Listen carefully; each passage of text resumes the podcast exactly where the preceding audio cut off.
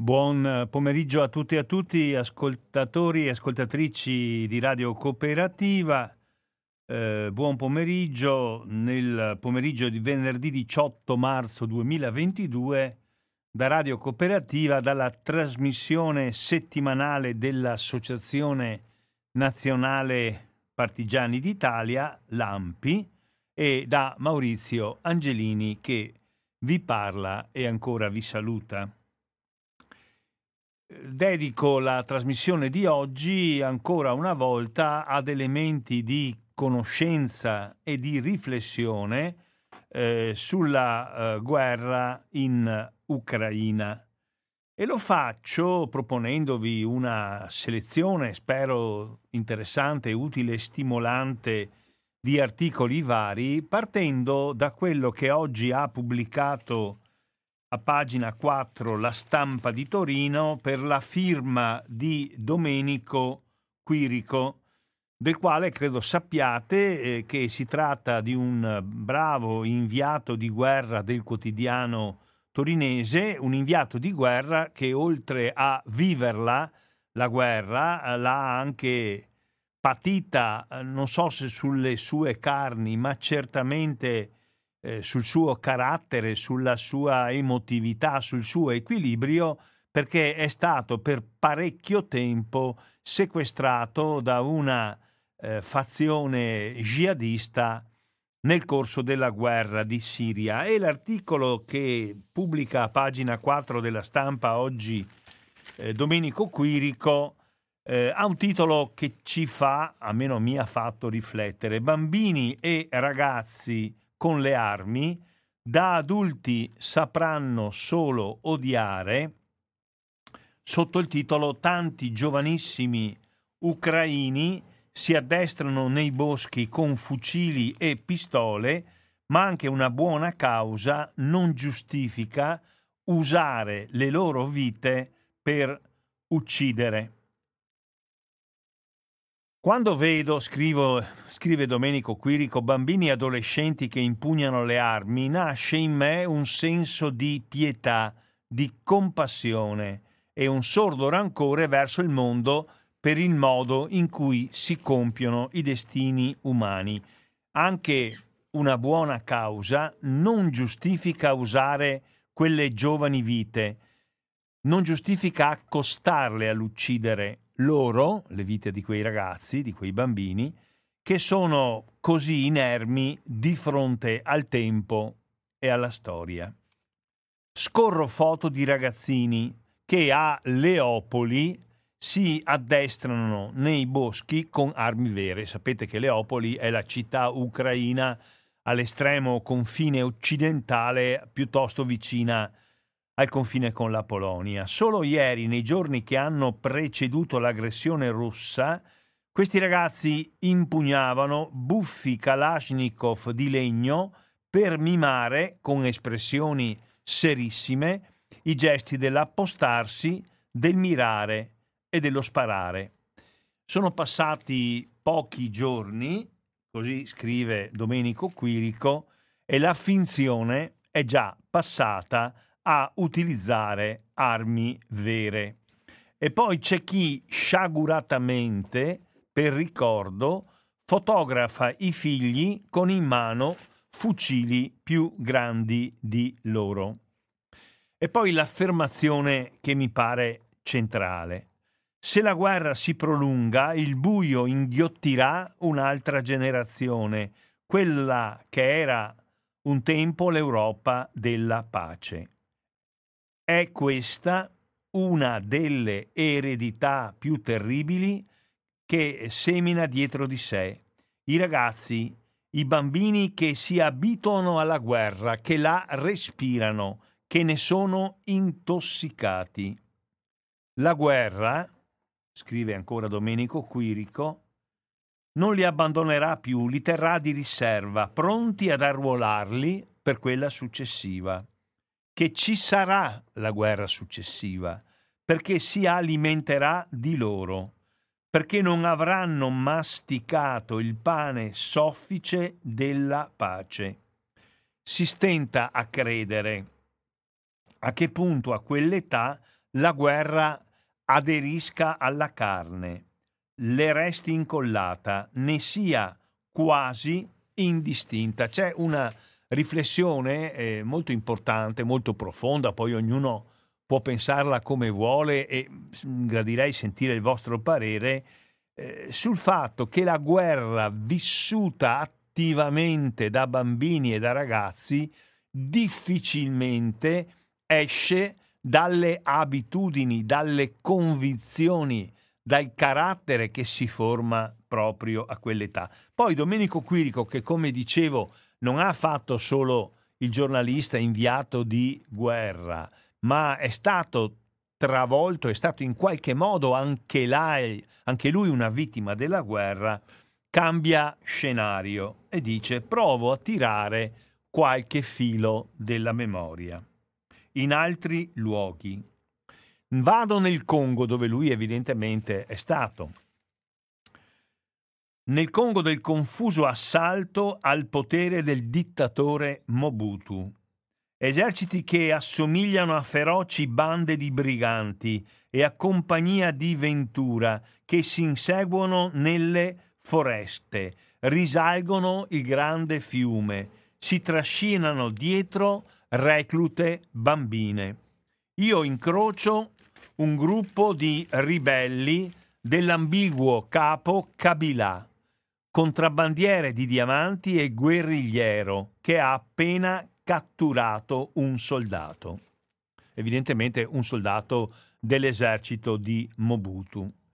Convocano un ragazzino, li ha visti e ci racconta quello che ha visto, forse 13-14 anni, indossa una divisa verde, ma quello che mi colpisce sono gli stivali di gomma con cui cammina a fatica, perché sono quegli stivali di un numero troppo grande, ecco che esce di nuovo la quasi infanzia di quel ragazzo. Sono di un numero troppo grande, lo costringono a passi lunghi, goffi, per non inciampare.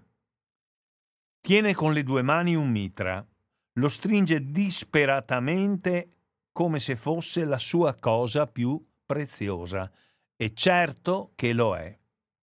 Adesso il suo ricordo e l'immagine del ricordo di Domenico Quirico si sposta sul soldato prigioniero. Il prigioniero è a terra, sfigurato dalle botte, dal naso fracassato e dalla bocca da cui cerca di assorbire disperatamente ossigeno dal naso e dalla bocca, esce a fiotti sangue che lo fanno tossire. Il capo dei guerriglieri, ridendo, ordina al ragazzino di ucciderlo. Lui, il ragazzino, si concentra, toglie la sicura, prende la mira, divaricando le gambe per stare ben saldo. Spara una raffica breve. L'uomo si accerta con un calcio che il prigioniero sia morto. Soddisfatto, il capo che ha ordinato al ragazzino di sparare al prigioniero, soddisfatto accarezza il capo della piccola recluta con un gesto assurdamente affettuoso, dolce, come se volesse premiarlo per un compito che il ragazzino ha svolto bene. E adesso torna al presente Domenico Quirico e scrive a volte mi chiedo quale è stato il destino di quel ragazzino che ormai, se è ancora vivo, è un uomo adulto. Se è ancora vivo. Perché la risposta più probabile è che, se è ancora vivo, abbia continuato a combattere, avvolto dalla guerra che in quei luoghi non è mai finita. Chi ha assaggiato la guerra da ragazzo, a cui è stato detto che l'importante è non morire così per niente, senza portarsi dietro un nemico che ogni mattino ha imparato a dimenticare se stesso e tornare a ieri, chi ha assaggiato la guerra da ragazzo rischia di non abituarsi a un mondo senza violenza data e subita, senza morti, senza dolore. L'esperienza del ragazzo della guerra per un ragazzo, scrive Domenico Quirico, è una espropriazione originaria di sé, non appartiene più a nessun mondo. Dalla guerra non ritorna nessuno, nemmeno i vivi, nemmeno i ragazzi. Chi ha vissuto le rovine, i bombardamenti, chi ha imbracciato un fucile anche solo per finta, lui o lei appartiene alla guerra, la sua anima resta là.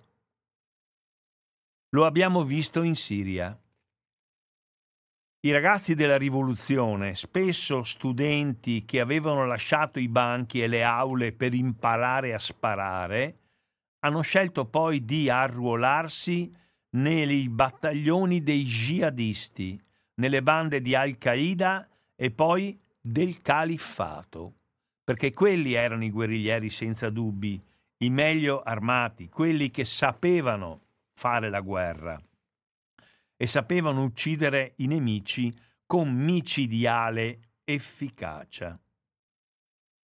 È l'attrazione fatale dell'estremo che in guerra funziona sempre, anche in questa guerra, che si svolge nel centro dell'Europa, che è una guerra laica. I miliziani della destra nazionalista che inneggiano al collaborazionista e nazista Bandera e sono largamente minoritari nella società ucraina quando era in pace, a poco a poco, poiché l'Ucraina è in guerra, poiché l'Ucraina si deve difendere, diventeranno i più ammirati, i più ascoltati, quelli con più reclute. In Ucraina, per fortuna, nessuno dei due ancora ha arruolato bambini, ma nei due campi, russo e ucraino, la guerra rischia di partorire una generazione fanatica della forza, della violenza, dell'estremo. Se non la fermiamo subito, questo sarebbe il nostro delitto maggiore. Quando finirà, quei ragazzi aspetteranno qualcuno che si avvicini a loro e gli dica so che hai combattuto, so perché lo hai fatto. Sapere perché sono morti i compagni, perché si è sparato contro il bene, la giustizia, perché le città sono crollate e le donne e i bambini poco più giovani di loro sono stati bombardati. Perché? Nessuno saprà loro rispondere. Bisogna rispondere ora, impedendo che la guerra li deformi per sempre. Articolo, secondo me, bellissimo di scrittura perfetta che corrisponde comunque a, a un cervello e a un cuore che funzionano, che riflettono, che sanno comunicare, ma articolo che, che pone dei, dei, dei problemi seri. Ma perché credo questo, adesso eh, al di là poi possiamo discutere come la pensiamo, chi ha le maggiori responsabilità nel presente e nel passato, per un momento mettiamo da parte questo discorso, ma anch'io ho pensato, magari non vedendo dei ragazzi, ma vedendo per esempio le immagini più frequenti della guerra in Ucraina, così come ci vengono trasmesse, sono, specialmente all'inizio, erano soprattutto donne che piangevano, donne che piangevano disperate davanti alla casa, davanti alla scuola, coi bambini in braccio, donne che piangevano disperate dopo i bombardamenti. Queste erano le scene, le scene prevalenti. Ma io ho l'impressione, care amiche e cari amici, che nemmeno quelle donne, nemmeno quelle madri, parlo soprattutto delle ucraine perché queste abbiamo visto, non credo che sia per una scelta delle televisioni, per fortuna non c'è stato ancora nessun bombardamento sulle eh, città russe, per fortuna i russi anche se trovano probabilmente i bancomat e i supermercati vuoti e questo li colpisce perché non mica vanno al bancomat ai supermercati a comprarsi il superfluo, se cominciano a non trovarlo, beh, è, è un problema. Però eh, quelle che abbiamo visto, io non sono mica sicuro che piangeranno sempre e che non cominceranno a odiare e soprattutto che non trasmetteranno il loro odio. Qui parlo degli ucraini che obiettivamente di fatto sono in questo momento gli aggrediti. Non credo che non trasmetteranno l'odio alle generazioni future. Insomma, mi sono spesso domandato, naturalmente sperando con tutto me stesso, credo di non esagerare, penso che lo facciano tutti, non ci vuole molto a sperare che, che, che vada a finire, no? Se lo speriamo noi che siamo a, a 1500-2000 km di distanza, figurati quanto lo sperano quelli che sono là. Ma nel momento in cui ho detto speriamo che finisca, molte volte mi sono chiesto, ma, ma cosa resterà nella mente e nel cuore di quelle persone quando saranno costrette a fare una pace e quando saranno costrette, per fortuna, tutte e tutti a deporre le armi? Cosa resterà, soprattutto io credo, nel cuore e nella testa degli ucraini? Mi pare molto, molto difficile che sentimenti di odio, di rancore, eh, di rivalsa non vengano fuori. Oh, temo che sia così, insomma. Figuriamoci in un bambino, in un ragazzo che prendesse parte alla guerra.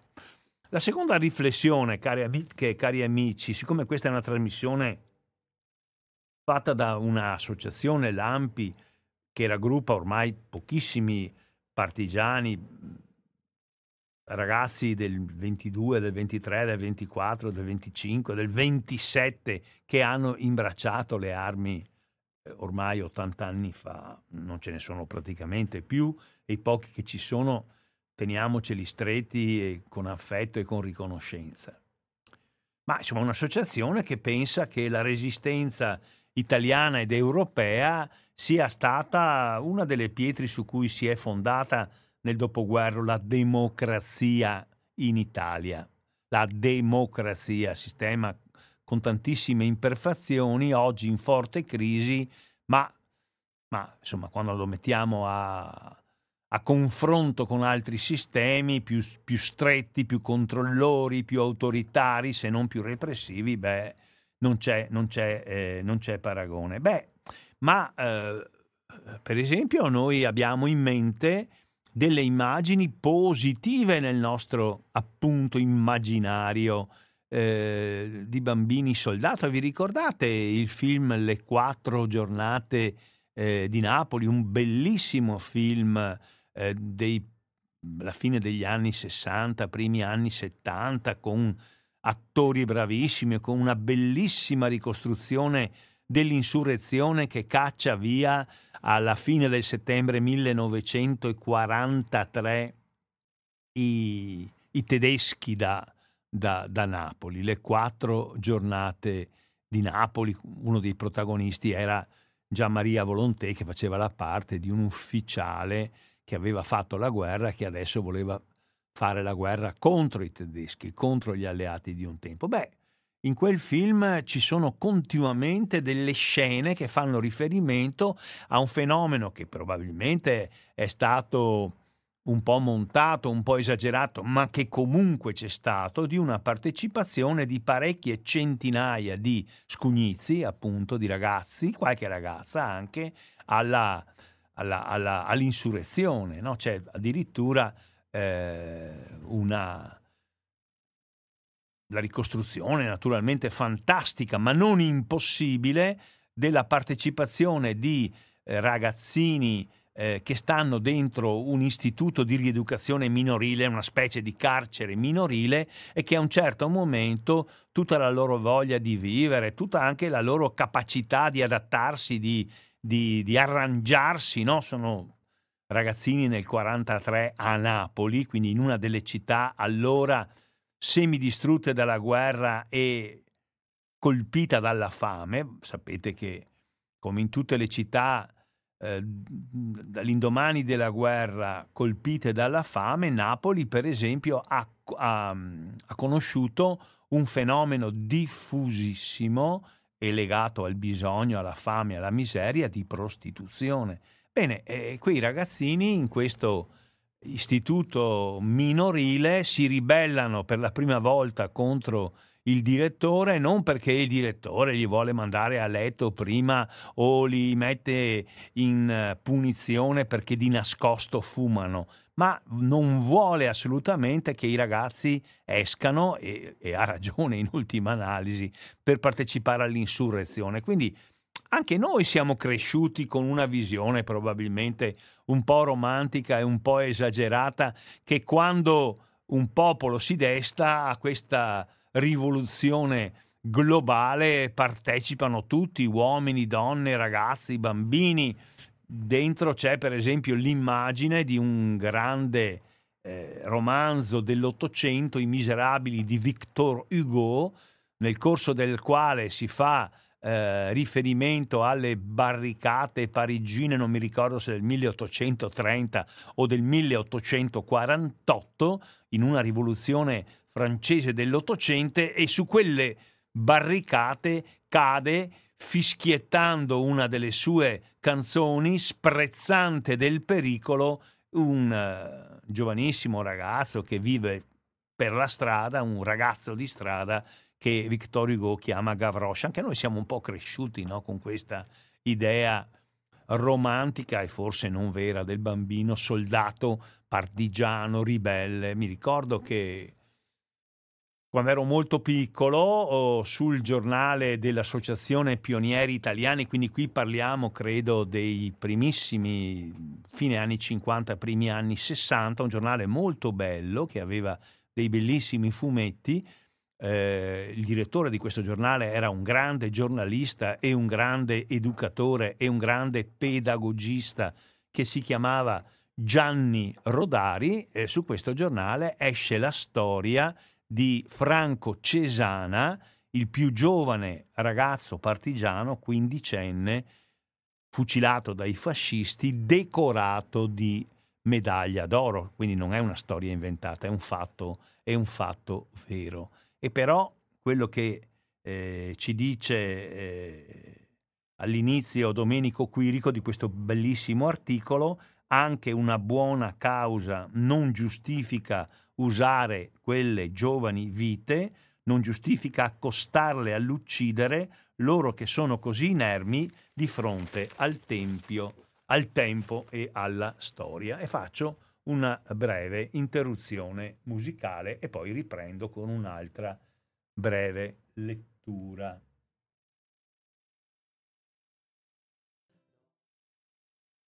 Ecco, ritorno in diretta, eh, questa è la trasmissione settimanale dell'Ampi, oggi l'Ampi di Padova, io sono Maurizio Angelini da Radio Cooperativa e vi sto presentando una selezione di articoli, di interventi, di riflessioni, non, non di cronaca, ma insomma di approfondimento, di analisi, oppure di espressione di sentimenti e di riflessioni sulla guerra in Ucraina, così come abbiamo ascoltato eh, dalle, eh, dalla, dall'articolo di Domenico Quirico dalla stampa di oggi. Eh, cambio giornale, passo al manifesto e adesso andiamo invece a una riflessione più politica, più razionale, meno eh, meno, meno, come posso dire, meno attenta, se volete, alle dimensioni personali, individuali, psicologiche e più attenta alle dimensioni politico-militari. Il giornalista che scrive sul manifesto mm, incomincia a pagina 1 e prosegue a pagina 15 è Alberto Negri, che è stato eh, per molti anni esperto di politica internazionale del Sole 24 ore e adesso lavora per il eh, manifesto. Il titolo è La grande Nato e la piccola Europa, grande tra virgolette. Comincia così, una grande Nato, una piccola Europa e una Cina asso piglia tutto. Così ci avviciniamo, si spera, a un cessate il fuoco, almeno secondo il Financial Times, che ci parla di un piano in 15 punti e poi il, l'articolo che comincia a pagina 1 prosegue a pagina 15.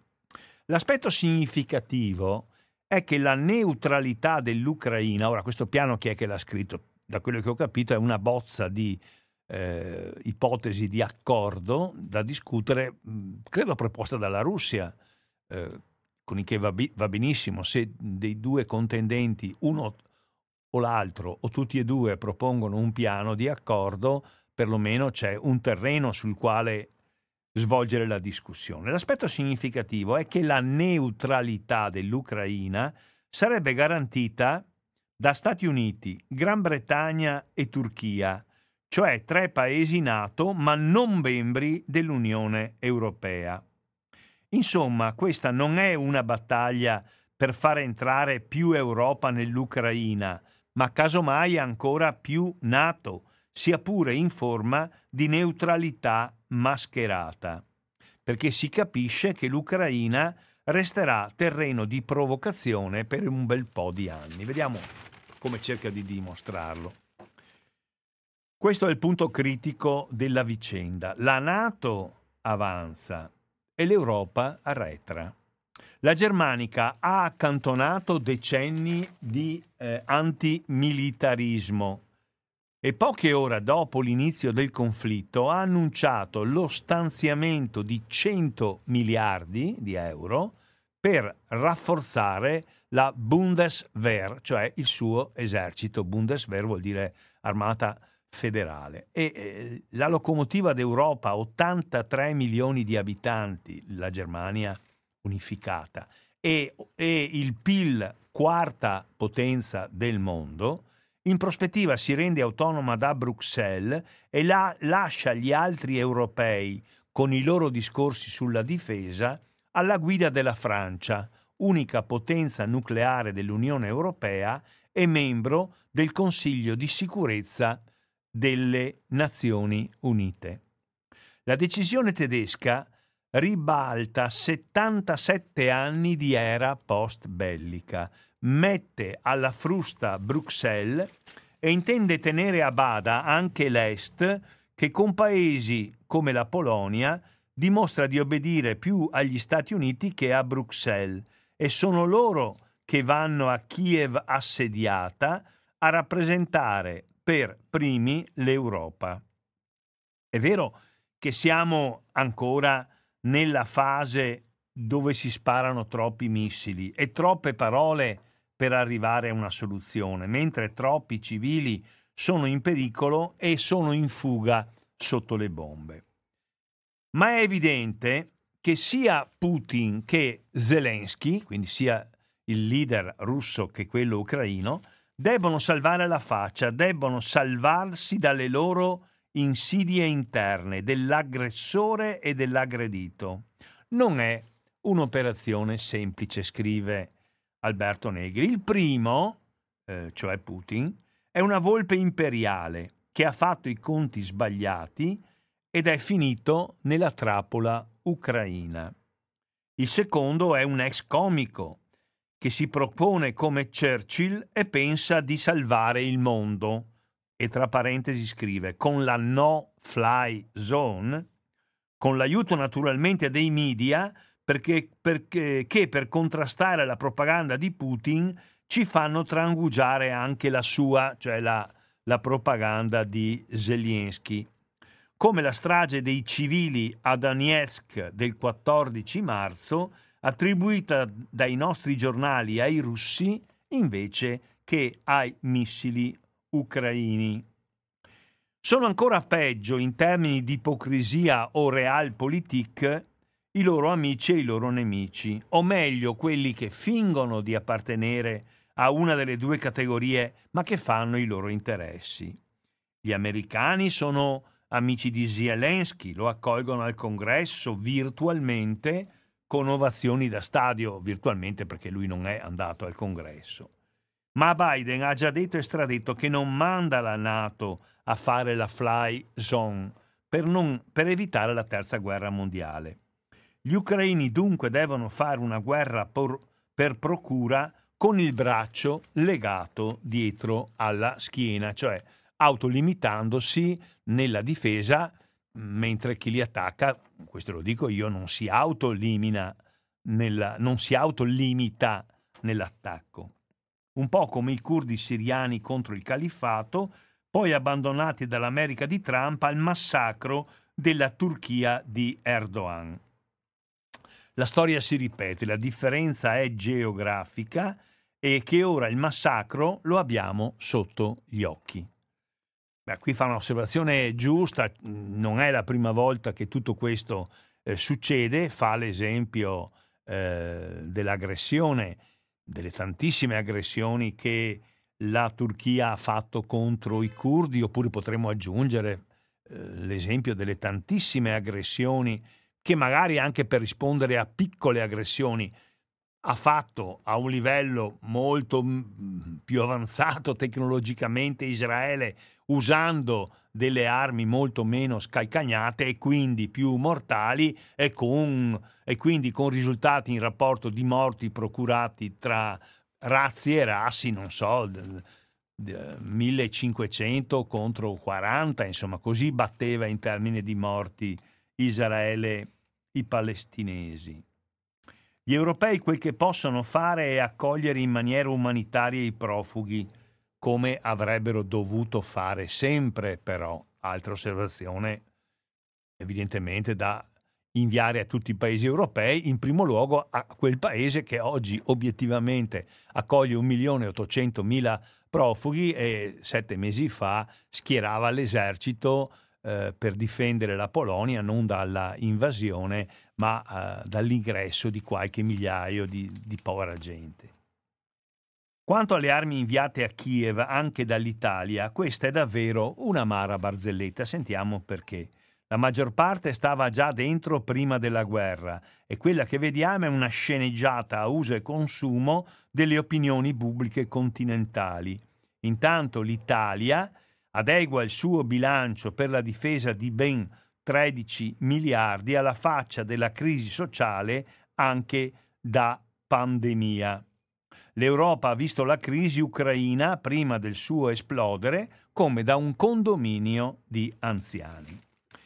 Finisce questo articolo molto amaro, secondo me perfino un po' cinico, anche se molto documentato, molto argomentato, eh, di Alberto Negri, per cui mi pare che tutti abbiano torto e nessuno ha ragione e alla fine sul campo ha ragione che è più forte, ma insomma questa è la mia impressione, finisce con un riferimento a, alla Cina. La Cina è il più enigmatico degli alleati che Putin potesse trovare. Da questa crisi è la potenza che probabilmente ne uscirà meglio insieme agli Stati Uniti. I cinesi sono i maggior partner commerciali dell'Ucraina e comprano gas e petrolio dalla Russia. Con il rublo in caduta libera, si sta svalutando del 30, del 40%, insomma, è come se noi avessimo 1000 euro e dopo 20 giorni gli stessi euro mi fanno comprare merci per 600, questo vuol dire in concreto la svalutazione. Con il rublo in caduta libera i cinesi stanno negoziando quote delle società che producono energia e materie prime. Lo yuan è già entrato nelle imprese e nelle case russe come moneta di scambio internazionale. E venerdì scorso la Cina in un meeting con l'Unione economica euroasiatica Russia, Kazakistan, Bielorussia, Kirghizistan, Armenia, ha annunciato un nuovo sistema internazionale monetario e finanziario in alternativa al dollaro. Da Oriente e non solo. L'Europa, chi l'ha vista? Ecco, mh, mm, allora, anche questo articolo completamente diverso, quello è un articolo sulla, il primo è un articolo sulla psicologia, sul profondo individuale che poi può diventare profondo collettivo. Questa è una riflessione molto, molto informata, molto argomentata, condotta con uno stile anche molto secco, no? molto disincantato di un grande esperto, di un grande giornalista come Alberto Negri. Se gli devo fare un'osservazione è che non capisco, mi pare che anche tu Alberto Negri eh, guardi la crisi da un condominio di anziani, di anziani amareggiati, di anziani molto critici, eh, ma che non riesce a individuare a chi cosa, a chi si deve fare riferimento. Qui non solo, anche se mi pare sia evidente che lui eh, parli chiaramente di un'aggressione da parte della Russia all'Ucraina, ma tutti quelli che ci circolano attorno sarebbero lì sostanzialmente per interessi. Tutti, tutti quelli che ci circolano attorno non avrebbero una vera eh, come posso dire, partecipazione eh, convinta, eh, sincera a quello che sta succedendo.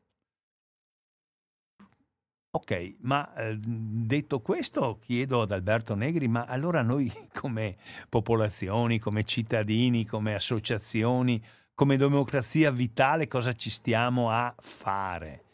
Eh, se tutti quanti la tirano dalla loro parte, tutti hanno ragione, tutti hanno torto e nella pratica però chi è più forte militarmente, punto e basta, ha ragione e se poi possiede eh, 6.000 testate nucleari, perché tante sono quelle che possiede l'Unione Sovietica e tante sono quelle che possiedono gli Stati Uniti d'America, poi ci sono altri stati piccoli nucleari, ma insomma sul piano delle bombe atomiche sono 6.000 a 6.000, allora noi cosa ci stiamo a fare? Non dobbiamo dire nulla, abbi... questo mi pare che sia il grande realismo, ma mio parere personale, un briciolo di cinismo, anche se realisti bisogna essere, eh, di Alberto Negri, del quale vi ho proposto comunque un articolo che il manifesto ha intitolato Ucraina, una grande Nato e una piccola Europa, laddove l'Europa vuol dire l'Unione Europea.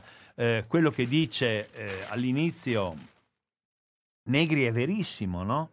Eh, Unione Europea, un paese dell'Unione Europea ha già deciso per suo conto di eh, aumentare il valore dei suoi armamenti e dei suoi eserciti di 100 miliardi di euro. 100 miliardi, non eh, bruscolini, per quanto 100 miliardi dentro il bilancio dello eh, Stato tedesco, forse è una cifra che ci fa che a noi fa paura, insomma, comunque 100 miliardi vuol dire che prima ne spendevano molti di meno. Allora, comunque la si pensi, bisogna fare l'esercito europeo, bisogna che senso oppure il contrario, bisogna disarmarsi tutti, che senso ha eh, che un paese da solo si muova? E poi anche qui non si sa esattamente, non so almeno io esattamente, se lo sapete voi, lo dite nei vostri interventi che tra pochissimo eh, faremo eh, partire. Eh, questo documento di cui ha parlato il Financial Times, il quotidiano, come si dice sempre, della City britannica, super informato, questo documento in 15 punti che io avevo sempre sentito dire che era stato elaborato da Mosca, ma può darsi che sia il contrario, che propone che l'Ucraina venga dichiarato paese smilitarizzato e neutrale, quindi non possa far parte di nessuna alleanza a livello internazionale e che comunque, siccome non è che un paese neutrale e smilitarizzato deve essere un boccone più facile per chi non è neutrale ed è militarizzato, sarebbero eh, chiamati a garantire, quindi impegnati anche dal punto di vista della sua difesa, perché ha attaccato gli Stati Uniti, la Gran Bretagna e la Turchia eh, tre paesi NATO ma non membri dell'Unione Europea. Come a dire, secondo il nostro Alberto Negri, che sarebbe opportuno che dentro questa garanzia della neutralità e della smilitarizzazione, che non deve significare diventare un obiettivo facile eh, dal punto di vista del, di un'aggressione, ci dovrebbe stare l'Unione Europea. Eh, questo per mi pare un elemento convincente. No? Cioè, se l'Unione Europea vuole essere non solo un, beh, certo anche un centro, come posso dire, un elemento di potere nel sistema mondiale, no? perché rappresenta eh, 500 milioni di abitanti, perché rappresenta una zona anche ancora molto, molto forte dal punto di vista economico, con tutti i suoi limiti e i suoi difetti, perché rappresenta questo me ne sono convinto ancora di più, comunque nel mondo uno dei luoghi passabilmente pacifici e democratici, passabilmente pacifici e democratiche, democratici, deve essere tutto questo, beh, allora deve entrare in queste grandi, in queste grandi versioni. Ma allora perché eh, tra i garanti ci devono essere gli Stati Uniti, la Germania, eh, per tutti, la Gran Bretagna, la Turchia, perché? Perché proprio questi e perché non l'Unione Europea. Oppure aggiungo io, e perché non il Consiglio di sicurezza delle Nazioni Unite? Consiglio di sicurezza delle Nazioni Unite, del quale tra l'altro fanno parte per una vecchia legge istitutiva che andrebbe cambiata domani mattina eh, i paesi ex vincitori eh, della seconda guerra mondiale, no? cioè la Gran Bretagna e la Francia, comunque gli Stati Uniti e la Russia, comunque e la Cina ne fanno parte. Tutto il resto del mondo c'entra dentro a turno, questi sono membri fissi, e questi cinque paesi hanno il cosiddetto diritto di veto, cioè se viene presentata una, una mozione, una decisione su di un argomento, no, è l'esecuzione di tutto questo, per cui non si tratti semplicemente di una dichiarazione, ma si tratti di una dichiarazione che deve essere applicata, che deve essere rispettata, no? Eh, se uno di questi paesi si trova in minoranza, può alzare la mano e dire io pongo il veto e a questo punto la decisione del Consiglio di sicurezza viene, eh, diviene un manifesto, un pezzo di carta, non ha nessuna esecutività. Ma allora, perché non provare a fare entrare dentro questo, eh, questo fatto mondiale? Insomma, abbiamo visto che riguarda tutti, in Europa ci colpisce di più, ma le economie sono tutte collegate, gli uomini si muovono con grande eh, eh, facilità, i collegamenti, le relazioni, gli aerei, internet, la globalizzazione, quello che voi volete, è chiaro che insomma tutti sanno tutto e tutto colpisce tutti alla fine, giusto? E allora perché non stabilire che la garanzia del rispetto della neutralità e della smilitarizzazione di un paese viene garantita dal Consiglio di sicurezza delle Nazioni Unite, per cui se qualcuno viola quella neutralità e quella sicurezza, sia l'Ucraina siano altri paesi, se l'Ucraina si riarma perché è diventata smilitarizzata o se qualcuno dall'esterno la aggredisce perché è smilitarizzata, vedete come l'essere smilitarizzati può giocare da due punti di vista contrapposti, c'è qualcuno che interviene, che ha il diritto di intervenire, che è riconosciuto come l'arbitro che deve intervenire. E questo, secondo me, in primis dovrebbe essere il Consiglio di sicurezza delle Nazioni Unite, o no? Se diciamo o no, ho l'impressione che eh, ci rifacciamo eh, ad accettare la legge del più forte, perché se, non c'è, se, non ricon- se tutti quanti non riconosciamo ad un arbitro nominato da tutti, controllato da tutti, eh, dopo una discussione alla quale partecipano tutti, nelle sedi di tutti, il diritto e il dovere di dare esecuzione a quanto si è deciso, quello che resta è che il più forte, il più aggressivo, il più bombardiere, il più nucleare vince e gli altri. Questo va applicato sempre, comunque, dovunque. Non mi sembra che lo dobbiamo ripetere solo a chi eh, di fronte a decine di voti dell'Assemblea generale delle Nazioni Unite che condannavano, per esempio, l'occupazione eh, dei territori della Cisgiordania, quelli che dovevano costituire lo Stato palestinese da parte di Israele, a questa condanna non è stata data nessuna effettività. Eh, quindi eh, questi devono essere quelli per i quali le cose cambiano, a partire dall'Ucraina se ci si riesce, eh, oppure, oppure i paesi mi pare 130, 140 su 170, 180 che il 4 marzo hanno condannato l'invasione, così l'hanno chiamata, non un'operazione speciale militare della Ucraina da parte della Russia, ma con conseguenze inesistenti, perché quell'autorità non è un'autorità, c'è la rappresentanza di tutti, ma non c'è l'autorità che fa rispettare le decisioni di quella rappresentanza. Oppure, oppure eh, autorit- rappresentanza senza unità, eh, le decisioni che, eh, che, per anni ha preso, ma non so, 20 volte, 30 volte ha preso l'Assemblea generale delle Nazioni Unite, cioè tutti i paesi del mondo che una volta all'anno vanno al Palazzo di Vetro di New York quando hanno deciso, tra tante altre cose, mica solo queste evidentemente, che gli Stati Uniti d'America dovevano togliere il loro blocco economico alla Repubblica di Cuba. Espressione della grande, anche lì maggioranze incredibili, 130, 140 paesi di tutto il mondo, 4 o 5 paesi che eh, votano contro, il Consiglio di sicurezza che eh, esprime in genere, in questo caso da parte degli Stati Uniti stessi, il diritto di veto e per cui alla rappresentanza, tutti i paesi del mondo, non corrisponde l'autorità. Ecco.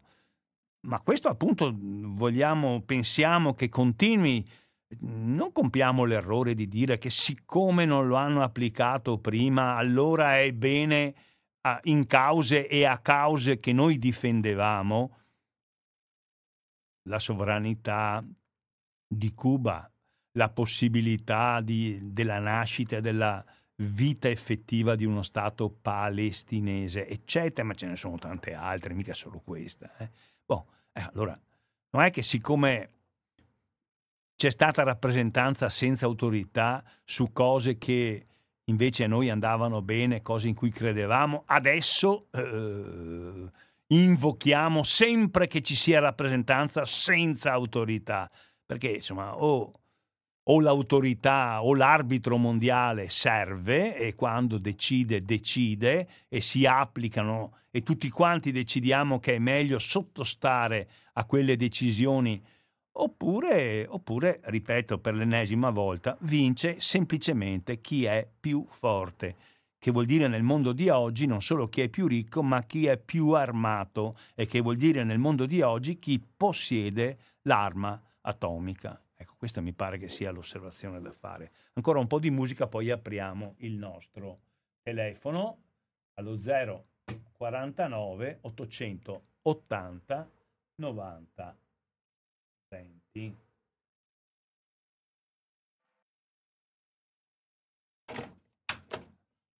Il telefono 049 880 90 20 è a vostra disposizione se volete intervenire.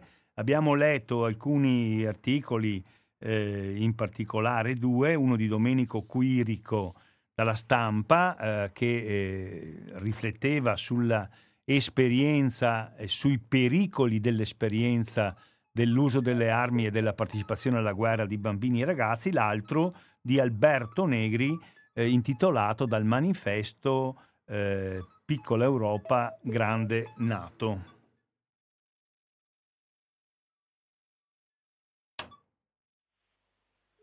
Radio Cooperativa chi parla?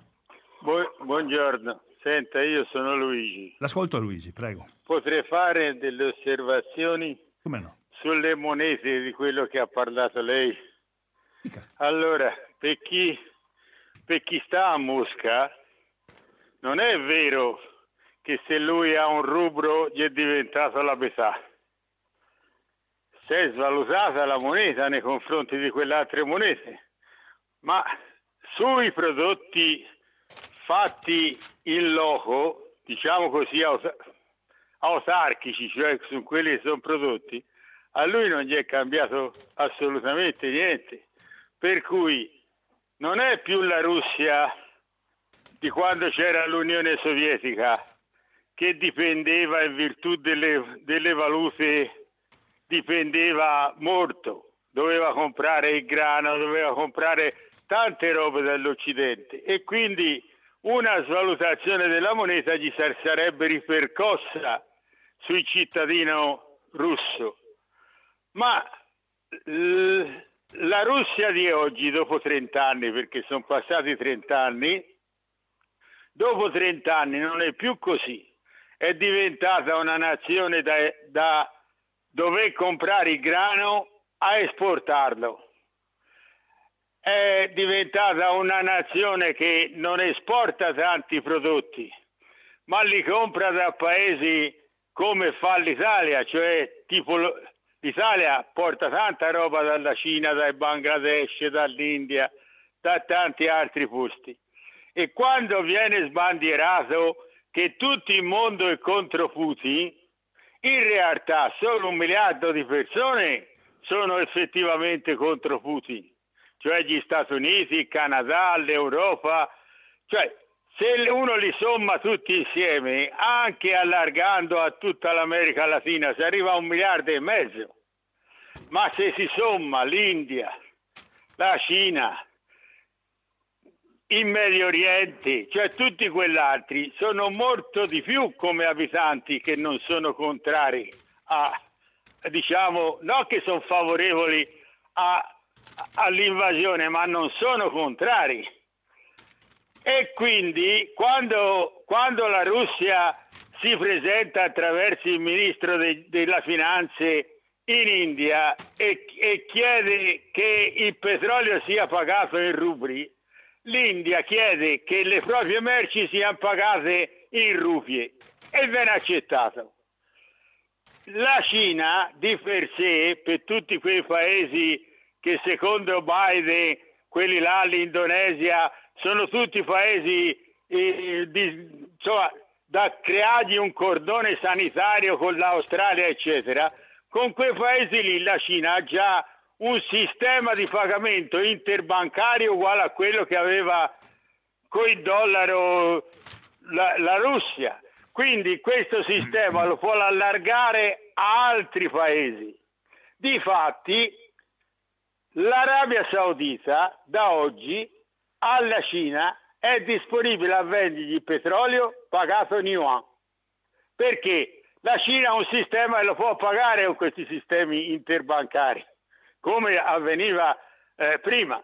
Per cui tutto questo strapropaganda verso un gester che è un gester vero e proprio ma non è che quell'altro sia tanto da meno, eh, ma è un guest vero e proprio, cioè quello che guida oggi la, quello che guida oggi la Russia. La Russia non è certamente una nazione di tipo sociale, ma non è neanche la nazione a livello di consumi, a livello monetario che era l'Unione Sovietica. Quindi quando ce la presentano, e qui finisco, quando tutta questa propaganda su tutte le nostre radio, televisioni, giornali, una propaganda a senso unico è, è sbagliata. È sbagliata perché prima di tutto non è l'Unione Sovietica ma è tutta un'altra roba. Non ha più bisogno di tutte, di tutte quelle robe che aveva bisogno l'Unione Sovietica dal punto di vista commerciale e non ha più bisogno. E non è neanche vero che la stragrande maggioranza della popolazione mondiale è disponibile a fare a meno della Russia. Non è assolutamente vero come ce la propaganda, tutto il mondo è contro. E chi l'ha detto? Qual è tutto questo mondo contro? È, è il mondo dei ricchi contro, ma non perché perché questi siano per poveri, ma è per un mondo che è, an, che è antagonista a quello lì.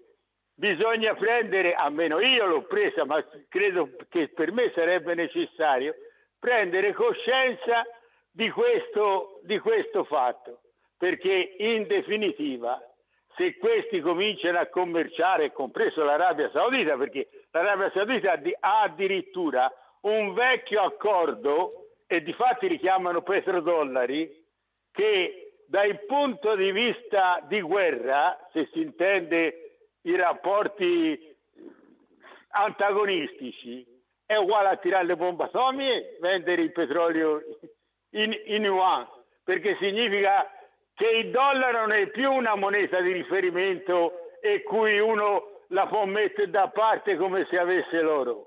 Quindi quando, quando i nostri giornali, anche quelli che ha letto lei, fanno riferimento, è tutta una propaganda per farci credere, secondo me, una roba che non è assolutamente vera. Io la saluto. Va bene Luigi, grazie. E, e, e io gli ho detto solo il mio pensiero. Bravo. La saluto e buongiorno. Buongiorno, grazie Luigi. Poi casomai le dirò anch'io di meglio il mio pensiero, comunque grazie del contributo che ha dato a questa trasmissione. Benissimo, eh, ascoltiamo se ci sono degli altri interventi da parte di ascoltatori e eh, ascoltatrici eh, e, e, ragioniamo sulle cose che ho letto e sulle cose che, eh, che ho cercato di, di comunicarvi.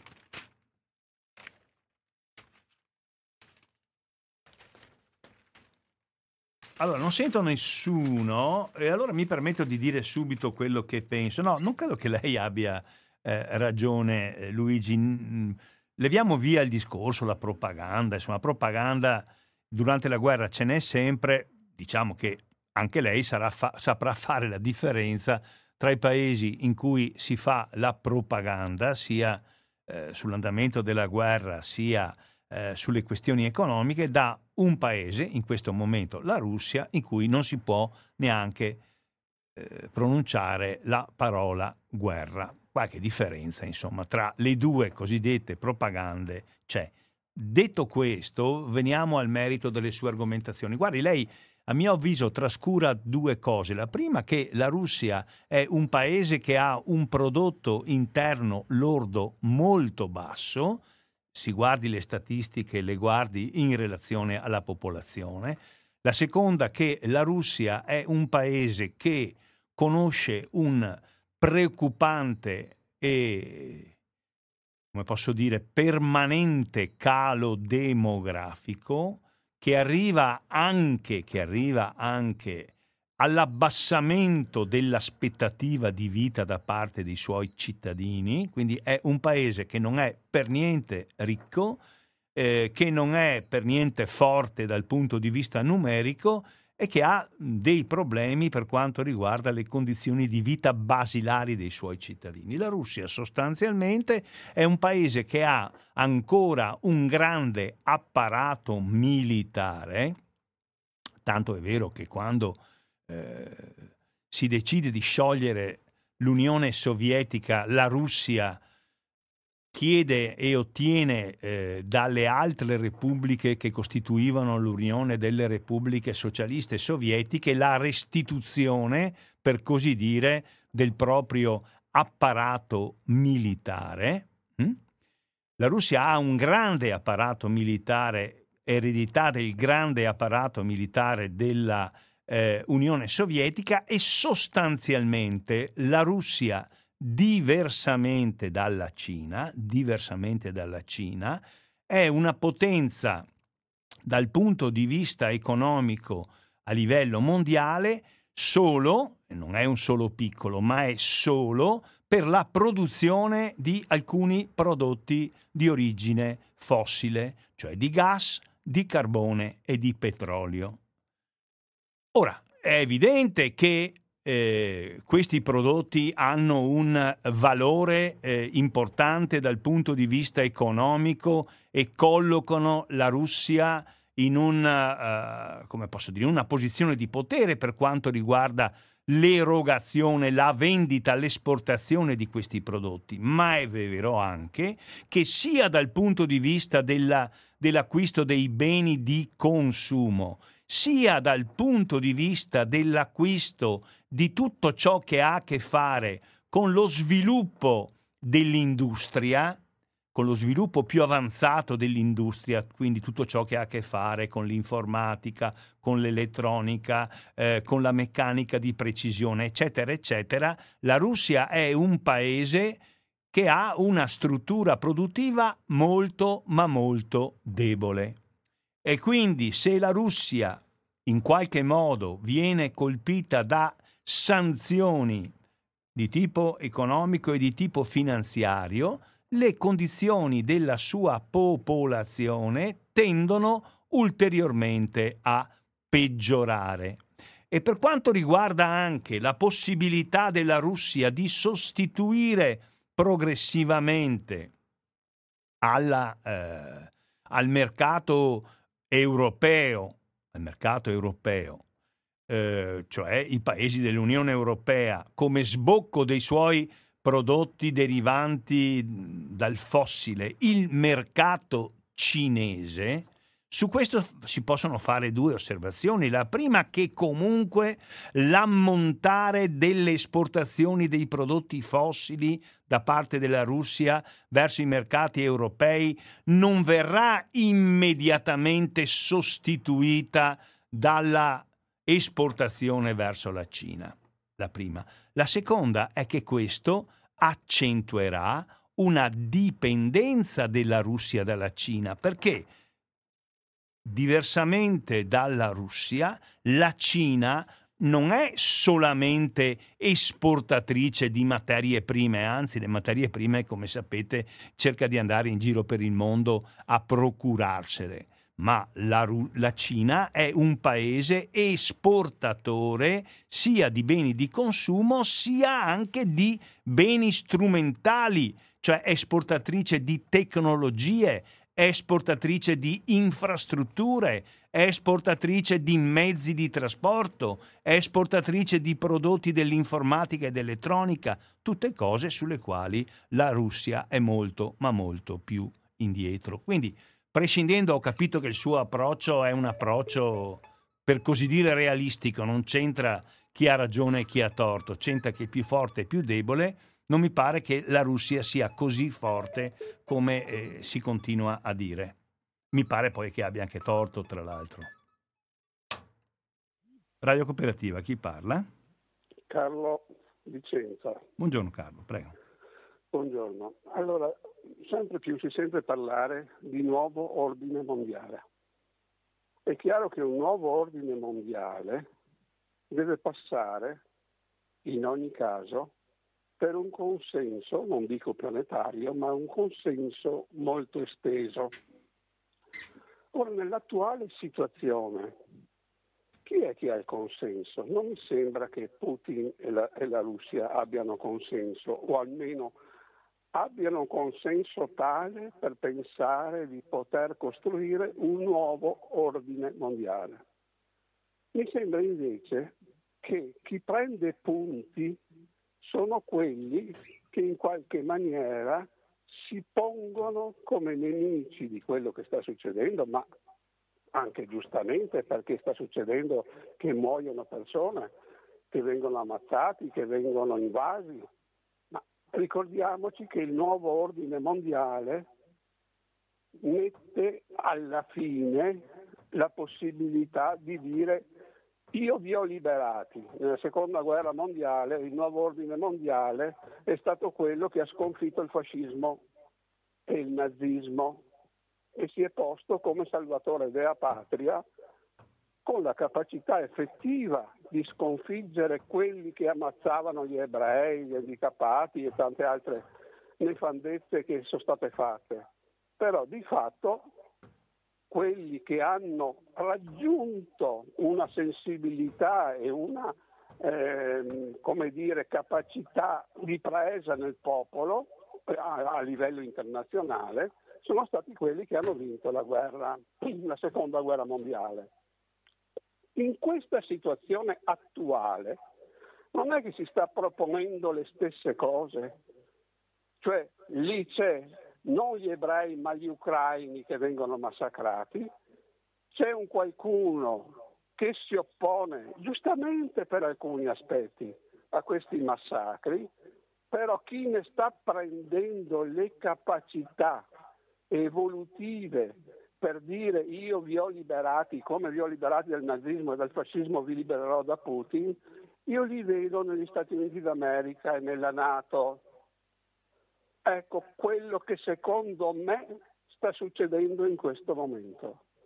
Sta succedendo che bisogna sacrificare e sicuramente è una cosa malvagia al mille per mille, ma noi sappiamo che, adesso io vorrei dire una cosa che non tutti sono d'accordo, che Satana è pronto a fare qualsiasi cosa per riuscire a imporre la sua capacità di farsi vedere il bene lui e il male gli altri. Per cui in questo momento la capacità di decidere da che parte sta il bene e da che parte sta il male, chi ce l'ha? Non credo che ce l'abbia Putin, ce l'ha qualcun altro che si sta assorbendo l'onere di dire come nel 40, 44, 45, io vi ho liberati dal male. Ecco, su questo io rifletterei. Non so tu cosa ne mm. pensi. Va bene, Carlo. E ti saluto. Grazie, grazie, Carlo. Eh, mi pare anche questa è una riflessione molto articolata, molto, molto interessante e eh, anche come ho detto prima, eh, ascoltando i ragionamenti di, di Luisi avrei piacere di sentire anche altri interventi, poi naturalmente se non interviene nessuno dico anche la mia su quello che ha eh, detto il nostro ascoltatore Carlo di Vicenza, ma vediamo se qualcun altro vuole, vuole discutere, vuole ragionare, vuole esprimersi. Carlo ha introdotto questo concetto del nuovo ordine mondiale, insomma, della, di chi sono le autorità riconosciute, insomma, a chi, come posso dire, i popoli del mondo, non so se debbono riconoscenza, ma a chi, ha, a chi sentono di potersi e doversi riferire, parlando di autorità umane naturalmente, no? Poi in Carlo ho sentito che c'è un altro un'altra dimensione che è una dimensione religiosa che non c'entra in queste cose. Ecco, ma è importante ma non c'entra. Radio Cooperativa chi parla? Eh, buongiorno. Sì, buongiorno. Eh, io sono Elena di Padova. Dica signora io Elena. Sono moldava. Sì, sì, l'abbiamo già sentita alla, alla, alla, alla radio. Sì, bene, io non sono una di politica, io sono una di arte, di musica. Bene. Però avete pazienza di capire, di capire come anche noi pensiamo. Sì. Il problema è, dico io, che di quando sono nata ho sentito che sono nata in Europa. In Europa. Poi con gli anni, con gli anni ha dato nascita a un'altra Europa. Scusi, ma quando lei, mi, signora, signora, Elena, mi scusi, le faccio una domanda. Quando lei è nata, lei era, era la, la, Sì, no, ho capito, io nel 45, ma lei è nata, nel, è nata, nella, è nata nella Soyuz, nell'Unione Sovietica? Benissimo, quindi era nella Repubblica Moldova, che era una delle repubbliche dell'Unione delle Repubbliche Socialiste Sovietiche. Bene? Sì, così, è così. Bene. E voglio dire che sono cresciuta in una libertà in una democrazia, per me io parlo di me, perché una libertà e democrazia anche bisogna pensare quando si parla, non una libertà e democrazia che ognuno si può offendere come vuole, come pensi, eh, non è giusto così. C'è qualche regola anche in questo. Però io non mi lamento, io ho fatto una vita bella come 22 eh, anni io già mi trovo in Italia. In Italia. E vedo tanti uh, cambiamenti in peggio in questi 22 anni di come prima. Molto in peggio per l'Italia. E mi dispiace, io vivo qua. Ecco. E poi volevo dire guardo televisori perché mi piace conoscere, sapere, almeno quella che mi serve a me.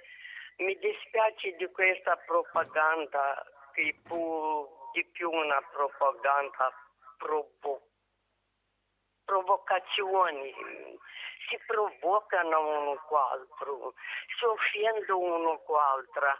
E come fosse anche una guerra qua in televisore. Persone semplici, io capisco, sono semplici, no, persone di politica studiosi proprio si offendono di brutta e invitano diverse persone povere di quelli che sono venuti a lavorare qui. E loro giudicano cuore non cervello, mi dispiace, mi dispiace tanto. E mi sento anche un po' tesa, perché di di quella come io guardo indietro, Russi ne ha dato di tutto. Di tutto ne ha dato. Io li ringrazio, Russi. Però se diciamo che ha sbagliato Putin, però di più sbagliato, ha sbagliato questa giovane. perché giovani vedono e pensano molto più diverso di noi anziani. Ieri sera parlavo un sindaco di uh, Mariupoli.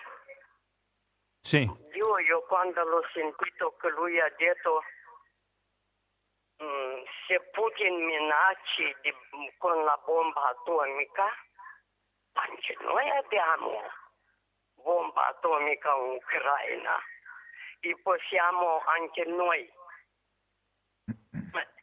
Io penso, loro si devono, si amano il loro popolo, persone povere, io conosco i miei paesi, se li vogliono bene, e conoscono quelli che hanno un posto più buono, un poltrono più buono, loro non guardano poveri però se li amano e li vogliono bene, si devono arrendere per il loro bene, perché America è lontano, lascio che sta di là.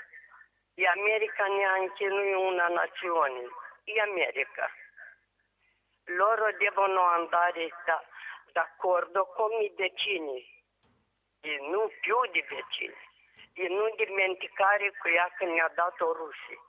Ho capito. Io chiedo scusi. No, no, va bene signora, grazie, molte grazie.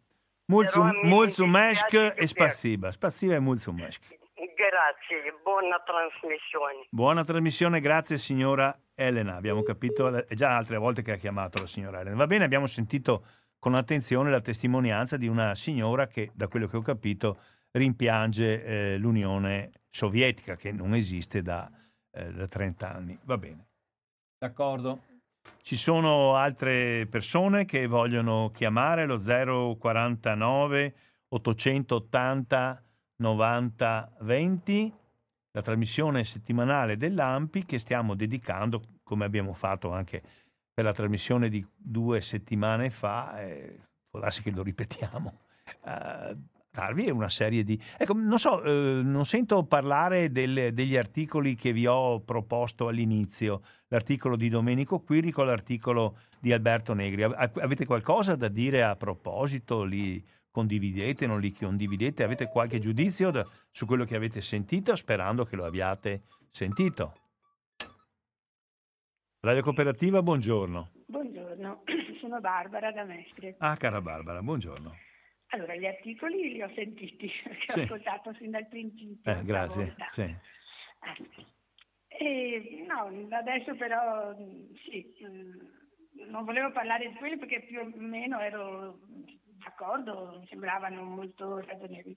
E invece una cosa, scusa ma eh, spengo la radio, ecco sì, era quello che tu hai detto, eh, questa è una, una sciocchezzuola, ma che le cose che mi rimangono in testa, no? ti ricordi che era sui passaporti c'era, e comunque anche la sigla dell'URSS era CCCP, giusto?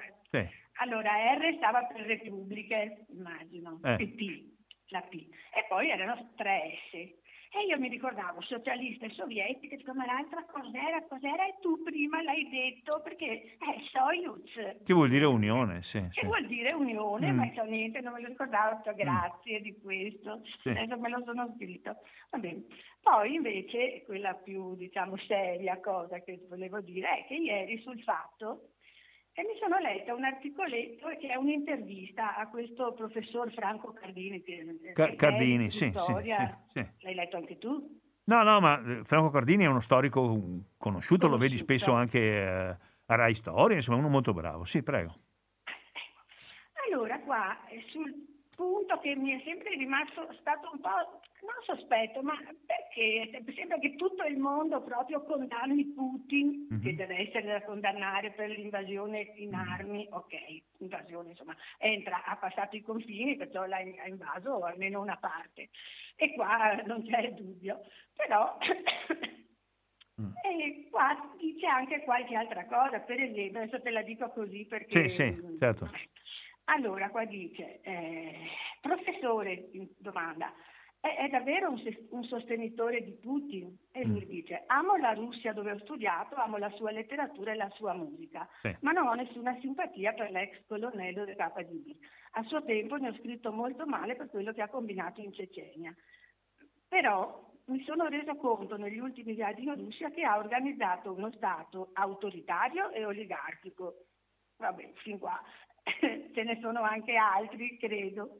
No? Ripristinando però anche un po' di stato sociale. Ecco, questa mm. era la cosa che mi era, l'unica frase che mi era rimasta mm, mm. in testa. Cioè, non, sì, da dargli del, per esempio Biden che, che ha, per, era per telefono, non so come gli ha detto direttamente che è un criminale, ma lui è un deficiente allora Biden, eh, mm. e non si fa così. Mm. Non è una ricerca, diciamo, di una soluzione, dire a uno direttamente sei un criminale, scusa, mm-hmm. cioè, perché vabbè le armi, ma... Mm. Eh. Poi parlava anche di perché qualche, qualsiasi tentativo... Pronto? Sto ascoltando la signora ah, Barbara. Ah, sì, sì, no, no, non sapevo se... Ci sono, ci sono, assolutamente. La tira troppo in lungo, forse. No, no, parli, parli, tranquilla. Poi sto sì, ascoltando sì. estrapolando qualche. Sì, sì, sì. Eh, diceva perché qualsiasi tentativo di problematizzare e spiegare viene criminalizzato? E poi dice è l'idea che in fondo l'Occidente non sbaglia mai, è quella che Hegel chiamava, e qua non, non, non l'avevo sentito io, la sera senza, senza, tramonto della storia del mondo. L'Occidente è il migliore dei mondi possibili, senza se e senza ma. Tutte le volte che c'è qualche falla, vedi Trump, viene liquidata come un caso isolato, eccetera, eccetera. E va bene, infatti è vero. Poi qua mi piacerebbe che aggiungessi tu qualcosa perché io non, diciamo, il passato dell'Ucraina non lo conosco e, e dice bisognerebbe capire la storia senza demonizzazioni. E dice il fatto che ci siano dei fermenti nazionalisti e nazionalsocialisti in Ucraina, tanto per fare un esempio, è vero. Io ne capisco anche le ragioni storiche e mi guardo bene dal demonizzarli. Ecco, io le ragioni storiche non le capisco, cioè, vabbè se puoi chiarirmele magari, che tu sei più... Questo è Cardini che dice il fatto che ci siano... È vero che in Ucraina ci sono dei gruppi eh, naz- nazisti, sì. eh, io non li demonizzo, cerco di capire, ci no, sono delle motivazioni. No, no, no, no, no. no. E la domanda è, nella mm. domanda c'è, una eh. volta si diceva che bisognerebbe capire la storia senza demonizzazioni. Benissimo. Non vale più, dice la Silvia Trucci che è la giornalista. Sì, sì e lui dice guarda il fatto che ci siano dei fermenti nazionalisti mm. è vero, sì. ne capisco anche le ragioni storiche e mi guardo bene dal demonizzarli. Eh, sì, lo dice perché... Eh, eh, che uno degli obiettivi che le ragioni storiche perché uno degli obiettivi che ha dichiarato Putin è la denazificazione della Ucraina cioè noi andiamo per salvare i russi del Donbass che sono sottoposti a un genocidio e per denazificare l'Ucraina. Quando ha annunciato l'intervento bellico, così ha detto Putin. Mm, ecco. Però sia, è vero che nel, nel Donbass i russi vengono perseguitati. Diciamo. Beh, vengono trattati male e comunque c'è una guerra civile nel Donbass e comunque ai ah, russi, ecco. ai, ai mm. cittadini ucraini di lingua russa che nel Donbass sono la maggioranza, gli sono stati tolti dei eh, diritti, il principale dei quali era la, la, scuola nella loro lingua, anche se tutti in Ucraina parlano, quasi tutti, se un ucraino parla con un russo e viceversa si capiscono e moltissimi ucraini parlano il russo e moltissimi russi parlano l'ucraino, però è vero che con una legge dello Stato, 7-8 anni fa, eh, le scuole nel Donbass che avevano come lingua di uso, insomma, si insegnava matematica, tedesco, filosofia, elettrotecnica in russo, adesso lo dovrebbero fare in ucraino. Quindi è vero che ci sono delle...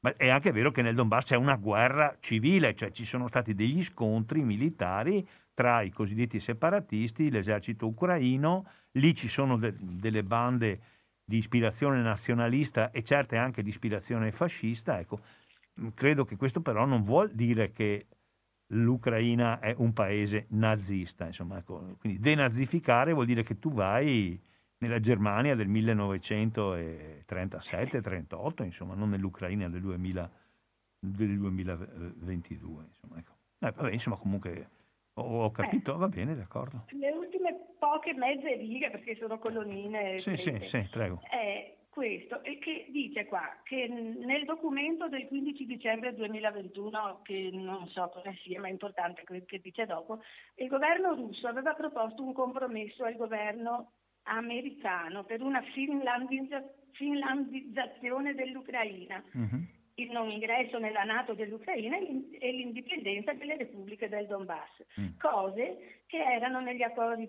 accordi, di Minsk e che non sono state rispettate.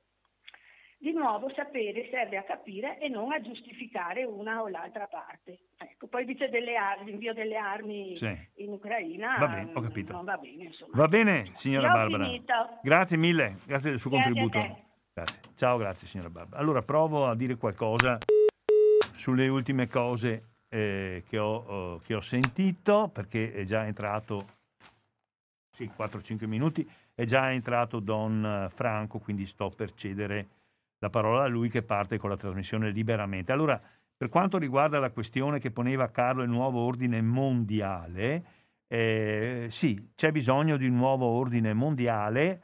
Semplicisticamente direi che bisognerebbe cercare il più possibile di non avere egemonie, gente che comanda o perché è troppo ricca o perché è troppo potente militarmente o per tutti e due, ma una soluzione equilibrata che vuol dire che, vuol dire che tutti quanti devono spendere di meno per, per armi, che tutti quanti devono spendere più per la ricerca, per la ricerca sanitaria, per la cultura eh, che tutti quanti debbano ridurre gli armamenti e devono farlo contemporaneamente e contestualmente. Cioè, il vero problema è che eh, perlomeno in Europa ci vorrebbe una zona, una larghissima zona demilitarizzata eh, fatta da tutti però. Insomma. Allora, è chiaro che la diffusione di un'alleanza militare come la Nato può rappresentare un timore, un pericolo, magari vissuto e non per fortuna ancora praticato eh, da parte della Russia. Però è anche vero che la Russia adesso non è che ha teorizzato, non è che ha minacciato, ha invaso un altro paese. È vero che, non so se forse ce lo siamo un po' dimenticato, se parliamo di demilitarizzazione, se parliamo di neutralizzazione, la Bielorussia 20 giorni fa ha fatto un referendum, può darsi che sia anche il più democratico di questo mondo, nel corso del, alla fine del quale il 60% dei cittadini ha deciso di togliere dalla Costituzione della Bielorussia un principio che essa Costituzione conteneva, cioè che la Bielorussia si impegnava in perpetuo ad essere un paese neutrale e un paese che non ospitava le armi atomiche. Quindi se si vuole costruire un nuovo ordine mondiale bisogna trovare delle soluzioni un po' alla volta, un pezzo alla volta, le guerre non fanno che peggiorare, per cercare di smilitarizzare, di rendere meno violenti o potenzialmente o nei fatti i rapporti tra gli stati. Eh, un nuovo ordine mondiale non si deve m- fondare su una politica di forza, di violenza, questo è uno dei punti di partenza per costruire un nuovo ordine mondiale. Per quanto riguarda quello che diceva Barbara, guardi Barbara, se lei va a compra la stampa e va a pagina 15 e legge l'articolo di Stefano Stefanini, eh, lì c'è un discorso che Putin ha fatto, non io a Radio Cooperativa o lei telefonandomi, ma a parecchi milioni di russi che ascoltavano la, eh, televisio- la televisione eh, beh, insomma, tra le tante cose che ha detto, qua ne sono citate alcune, l'Occidente proverà a fare affidamento sulla cosiddetta quinta colonna, sui traditori nazionali, su chi guadagna qui con noi ma vive lì. E poi ha detto, collettivamente l'Occidente sta tentando, l'Occidente sarebbero tutti, di frantumare la nostra società, speculando sulle perdite militari, sugli effetti socio-economici delle sanzioni, al fine di provocare una ribellione popolare in Russia. Beh, insomma, quindi, come vedete, insomma, se c'è un timore di propaganda, di cose che non vengono dette eh, in modo completo, di cose che tendono ad essere at- assolutamente unilaterali, se questo timore si ha come diceva un ascoltatore, per quello che dicono le televisioni in Europa, a me pare che sia molto, ma molto più propaganda aggressiva questi discorsi che ho sentito da Putin. Insomma, non vanno bene negli uni negli altri e o si va a un passo diverso o, o le cose precipitano. Il primo passo è quello che un famoso vignettista che una volta scriveva anche sul manifesto, Vauro, e Vauro gli ha scritto una lettera a Putin e qua concludo, gli ha detto ascolta, puoi avere tutte le ragioni di questo mondo, ferma il tuo esercito, ferma la guerra, siediti al tavolo e comincia a trattare, però prima ferma l'esercito, ferma i bombardieri, smettila di distruggere e poi, poi discutiamo, discutiamo di tutto e verranno fuori anche le tue ragioni. Se avviene questo siamo tutti felici. Va bene, grazie dei contributi, spero che gli articoli che vi ho letti vi siano interessati. Saluto tutti quanti, un saluto da parte eh, dell'AMPI eh, di Padova, da parte di Maurizio Angelini. Adesso un uh, momento di musica e poi eh, Don Franco Scarmoncin con Onda, ma che con Onda Medica, sono abituato alla mattina, con Liberamente. Scusa Don Franco, scusate ascoltatori. Dall'Ampi, da Maurizio Angelini, alla prossima rimanete all'ascolto di Radio Cooperativa.